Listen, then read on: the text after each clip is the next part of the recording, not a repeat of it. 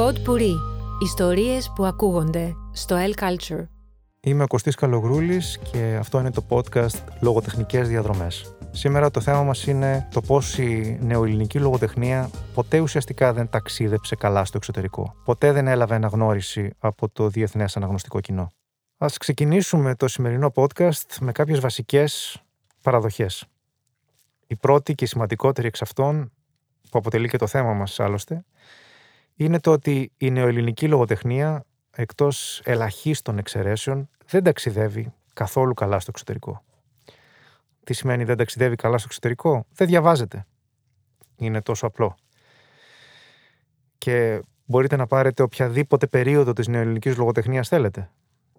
Είτε του 19ου αιώνα, είτε της γενιάς του 30, είτε κυρίως τη σύγχρονη, μεταπολεμική και μεταπολιτευτική περίοδο της ελληνικής λογοτεχνίας. Ας πάμε στη δεύτερη παραδοχή. Τι πιστεύουμε ότι μας αξίζει ως νεοελληνική λογοτεχνία; Ποια θέση θα θέλαμε να είχαμε στο διεθνές λογοτεχνικό στερέωμα; Όχι κάτι το δραματικό. Γιατί πολύ συχνά ακούει κανείς ότι η νεοελληνική λογοτεχνία στο εξωτερικό δεν έχει τη θέση που της αξίζει. Πράγματι, δεν την έχει. Διότι έχει μια σχεδόν μηδενική θέση. Αλλά ποια θα ήταν η θέση που της αξίζει, γιατί νομίζουμε ότι έχουμε μεγαλύτερο εκτόπισμα από αυτό που έχουμε στην πραγματικότητα. Τα πάντα είναι θέμα αναλογιών. Η Ελλάδα είναι ένα μεσαίο κράτος της Ευρώπης, που λόγω πολιτισμού, ιστορίας, τουρισμού έχει μια πιο προβεβλημένη, πιο προνομιακή θέση στη συνείδηση των ε, Ευρωπαίων, στη συνείδηση του παγκόσμιου πληθυσμού κατά βάση. Άρα λοιπόν αυτό που θεωρητικά θα έπρεπε να μας ενολογεί είναι το κομμάτι της πίτας μας. Μιας τέτοιας χώρας με αυτόν τον πληθυσμό θα έπρεπε να έχει έναν αλφα αριθμό συγγραφέων οι οποίοι μεταφράζονται και διαβάζονται στο εξωτερικό. Και δυστυχώς δεν τους έχει. Η πραγματικότητα είναι ότι είναι απειροελάχιστα τα παραδείγματα Ελλήνων συγγραφέων οι οποίοι έχουν διαβαστεί πραγματικά στο εξωτερικό. Θα μου πει κανείς, ε, έχουμε τα Νόμπελ, τους ποιητές μας κτλ. Και αυτό είναι ένας σχετικός μύθος. Καταρχήν, μην ασχολείται κανείς με τα Νόμπελ. Σε ένα προηγούμενο podcast είχαμε συζητήσει την αξία που έχουν και να μην δίνει κανείς υπερβολική σημασία σε κάτι τέτοιο. Δεύτερον, γενικά η ποιήση σε όποιον δεν το έχει καταλάβει δεν διαβάζεται τον 20ο αιώνα. Είναι ελάχιστοι άνθρωποι που διαβάζουν ποιήση ώστε να μετρήσει αυτό σαν σημαντικό κριτήριο. Ακόμα και έτσι όμως, ο Σεφέρης και ο Ελίτης, ας πούμε, που είναι οι νομπελίστες μας συγγραφείς, είναι ποιητές που δυστυχώς δεν διαβάζονται παρά τα νόμπελ τους. Ο μοναδικός ποιητής που μπορεί κάποιος ρεαλιστικά να πει ότι διαβάζεται στον αγγλόφωνο κυρίως κόσμο και έχει ένα σημαντικό όνομα στην ε, παγκόσμια λογοτεχνία είναι βέβαια ο Καβάφης. Και αυτός επειδή η θεματική του ήταν πιο διεθνής, πιο διαχρονική, είχε πολλές ιδιαιτερότητες που τον έκαναν ιδιαίτερα ελκυστικό σε ένα ευρύ διεθνές κοινό. Αλλά αυτό που μας απασχολεί κυρίως είναι η πεζογραφία. Το μυθιστόρημα, τα διηγήματα, κυρίως το μυθιστόρημα, το οποίο βεβαίως αποτελεί το κυρίαρχο λογοτεχνικό είδος και για πολλούς την κυρίαρχη μορφή τέχνης, ιδιαίτερα του 20ου αιώνα. Δεν υπάρχουν ε, πολλά παραδείγματα νεοελληνικών μυθιστορημάτων τα οποία να έχουν πάει ιδιαίτερως καλά. Ο συγγραφέας ο οποίος έχει διαβαστεί πιο πολύ και χέρι της μεγαλύτερης εκτίμησης στο εξωτερικό είναι βεβαίως ο Καζαντζάκης. Και πάλι μην νομίσει κανείς ότι επειδή τα έργα του Καζαντζάκη βρίσκονται σε διαθεσιμότητα μεταφρασμένα στις περισσότερες γλώσσες του κόσμου οι ξένοι διαβάζουν όλα του τα έργα και γνωρίζουν την εργογραφία του. Όχι. Δύο έργα γνωρίζουν και αυτά λόγω κινηματογραφικών μεταφορών. Μιλάω βεβαίως για το Ζορμπά που η ταινία του Κακογιάννη έκανε διάσημο σαν ε, την πεμπτουσία του ελληνικού χαρακτήρα ας πούμε το οποίο είχε ιδιαίτερη πέραση τη δεκαετία του 60 και τον τελευταίο πειρασμό που πάλι τη δεκαετία του 80, το 85 ήταν νομίζω μεταφέρθηκε στον κινηματογράφο από τον Μάρτιν Σκορτσέζε. Αυτά τα δύο κινηματογραφικά έργα έχουν οδηγήσει αυτά τα δύο λογοτεχνικά έργα στο να διαβάζονται ακόμα. Μισό αιώνα μετά και πλέον στο εξωτερικό. Οπότε, ναι, μπορούμε να πούμε ότι ο Καζατζάκης είναι ίσως ο μοναδικός νεοέλληνας συγγραφέας που χαίρει εκτίμησης και αναγνώρισης στο εξωτερικό. Από εκεί και πέρα υπάρχουν μεμονωμένα έργα. Δηλαδή, το λάθος του Αντώνη Σαμαράκη είχε σημειώσει μια αξιοσημείωτη επιτυχία όταν είχε κυκλοφορήσει. Με σημαντικές κριτικές από τον Graham Greene, από ε, πολλούς μεγάλους συγγραφείς και κριτικούς της εποχής. Δεν σημαίνει ότι αυτό το έργο διαβάζεται ακόμα. Όχι, δεν διαβάζεται ακόμα. Δεν νομίζω ότι κυκλοφορεί καν ακόμα. Αλλά έστω μπορεί κανείς να ισχυριστεί με κάποια βάση ότι ήταν ένα έργο που είχε σημειώσει μια διεθνή επιτυχία. Πού να πάμε μετά; Να πάμε στη δεκαετία του 90 στον Θείο Πέτρο και την εικασία του Γκόλμπαχ του Δοξιάδη. Πραγματικά ένα βιβλίο το οποίο αποτέλεσε μια διεθνή επιτυχία. Ήταν πραγματικά best seller στις περισσότερες γλώσσες που κυκλοφόρησε. Βέβαια είναι ένα βιβλίο ελαφρύ.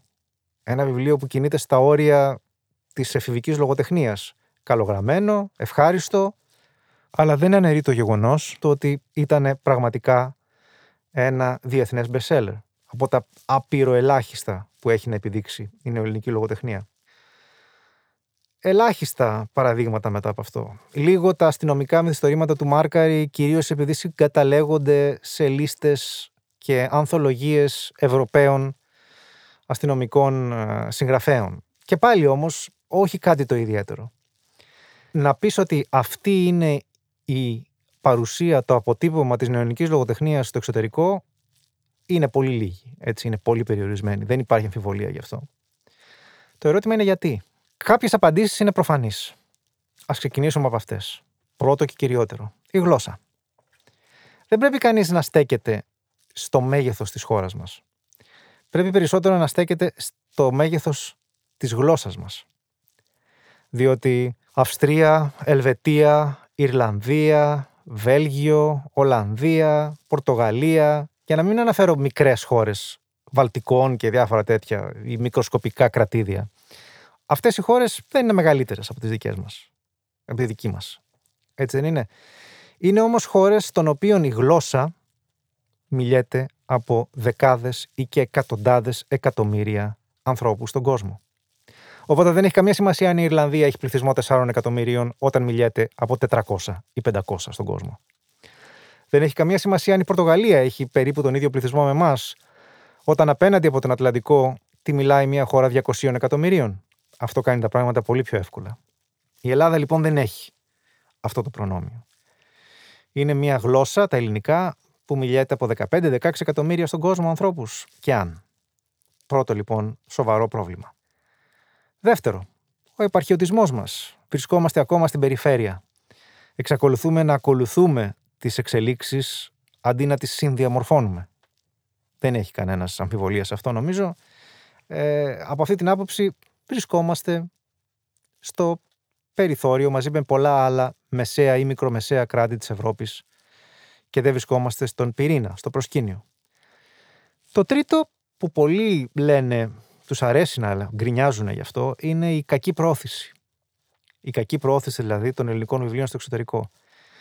Ισχύει, ως ένα βαθμό βέβαια. Γιατί οι περισσότεροι που χρησιμοποιούν αυτό το επιχείρημα λένε ότι δεν υπάρχουν ας πούμε μεταφράσεις των ελληνικών έργων στο εξωτερικό. Υπάρχουν, αυτό δεν είναι πρόβλημα. Υπάρχουν αρκετές επιχορηγήσεις για τη μετάφραση ελληνικών έργων. Τα περισσότερα λοιπόν μυθιστορήματα, ας πούμε, από Έλληνες συγγραφείς και σύγχρονους Έλληνες συγγραφείς, με τον ένα ή με τον άλλο τρόπο μεταφράζονται στις τρει-τέσσερι βασικές ξένες γλώσσες. Το πρόβλημα είναι ότι κανείς δεν τα διαβάζει κατόπιν αυτού ότι περνάνε απαρατήρητα, άκλαφτα από τη διεθνή κριτική, ώστε να ασχοληθεί κάποιος μαζί τους. Και εδώ αρχίζουν οι εικασίες και η παραφιλολογία. Γιατί συμβαίνει αυτό; Σε αυτό εύκολες απαντήσεις πια δεν υπάρχουν. Γιατί δεν έγινε ποτέ στο και λίγο της μόδας η Ελλάδα; Γιατί για παράδειγμα να βλέπεις αναρρύθμιτους σκανδιναβούς συγγραφείς, μετριότατους ως επιτοπλίστων, που και μόνο το ότι έχουν ένα σκανδιναβικό όνομα και ότι γράφουν ένα αστυνομικό μυθιστόρημα αρκεί και μόνο για να πάρουν προκαταβολές εκατοντάδων χιλιάδων ευρώ και να πουλήσουν εκατοντάδες χιλιάδες αντίτυπα σε όλο τον κόσμο. Γιατί έχουμε τη μόδα του σκανδιναβικού νουάρα, ας πούμε, η οποία βασίζεται σε πραγματικά κατά βάση μέτριους έως ασήμαντους λογοτέχνες, και να μην έχει η Ελλάδα, τουλάχιστον στα λίγα ονόματα τα οποία πραγματικά ξεχωρίζουν, μια πιο διευρυμένη διεθνή αναγνώριση. Κανείς δεν ξέρει απολύτως. Η Ελλάδα έγινε για λίγο μόδα με την κρίση. Τα μάτια της διεθνούς κοινότητας στράφηκαν πάνω μας.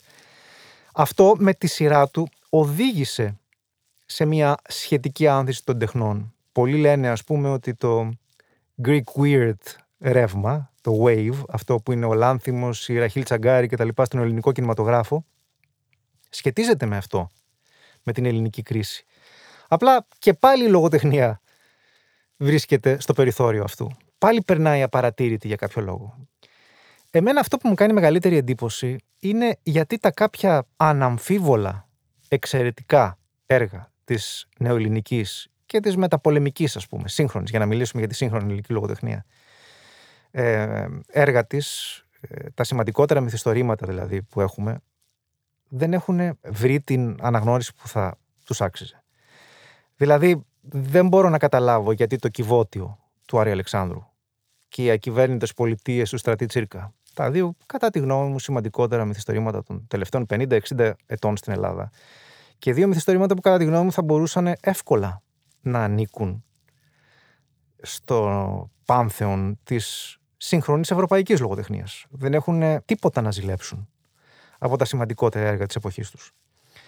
Γιατί να περνάνε πάλι εντελώς στην αφάνεια; Δεν υπάρχει εξήγηση γι' αυτό.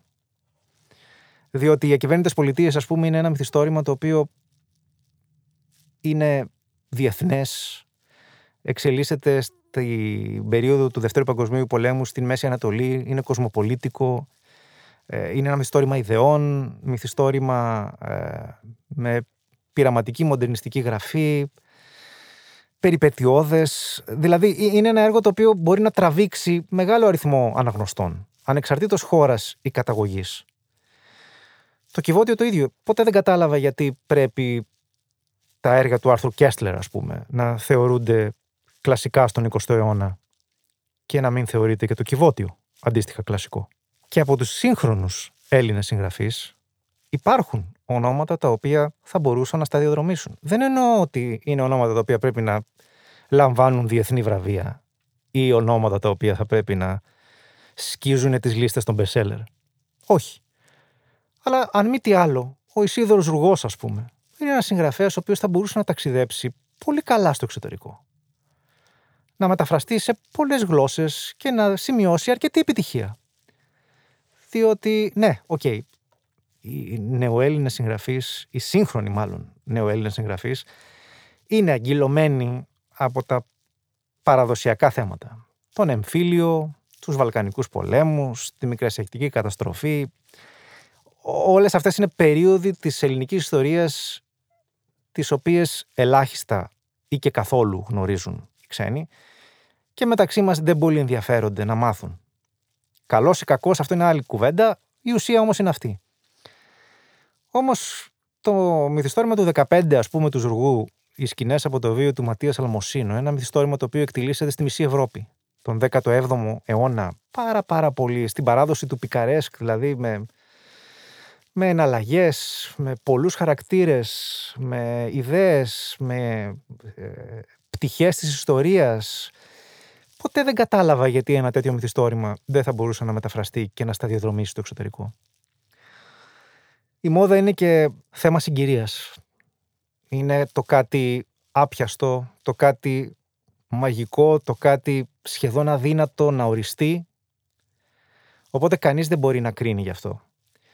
Το σίγουρο είναι ότι θα έπρεπε να προωθούμε πιο συστηματικά τα μυθιστορήματα που πιστεύουμε ότι πραγματικά αξίζουν. Θα έπρεπε δηλαδή, δεν είναι απλά να τους πετάξουμε μια επιχορήγηση για μετάφραση η οποία θα καταλήξει στην αποθήκη κάποιου ξένου εκδοτικού οίκου. Είναι το ζήτημα να το προωθήσουμε συστηματικά, σοβαρά, στα σωστά μέσα, στους σωστούς κριτικούς, με το σωστό πλαίσιο. Γιατί το σίγουρο είναι ότι υπάρχουν συγγραφείς της νεοελληνικής λογοτεχνίας και πεζογραφίας πιο συγκεκριμένα, οι οποίοι αξίζουν ή άξιζαν να βρίσκονται στο προσκήνιο, να βρίσκονται στο πάνθεον της ευρωπαϊκής λογοτεχνίας.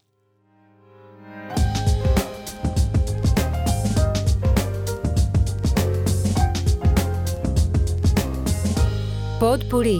Ιστορίες που ακούγονται στο El Culture.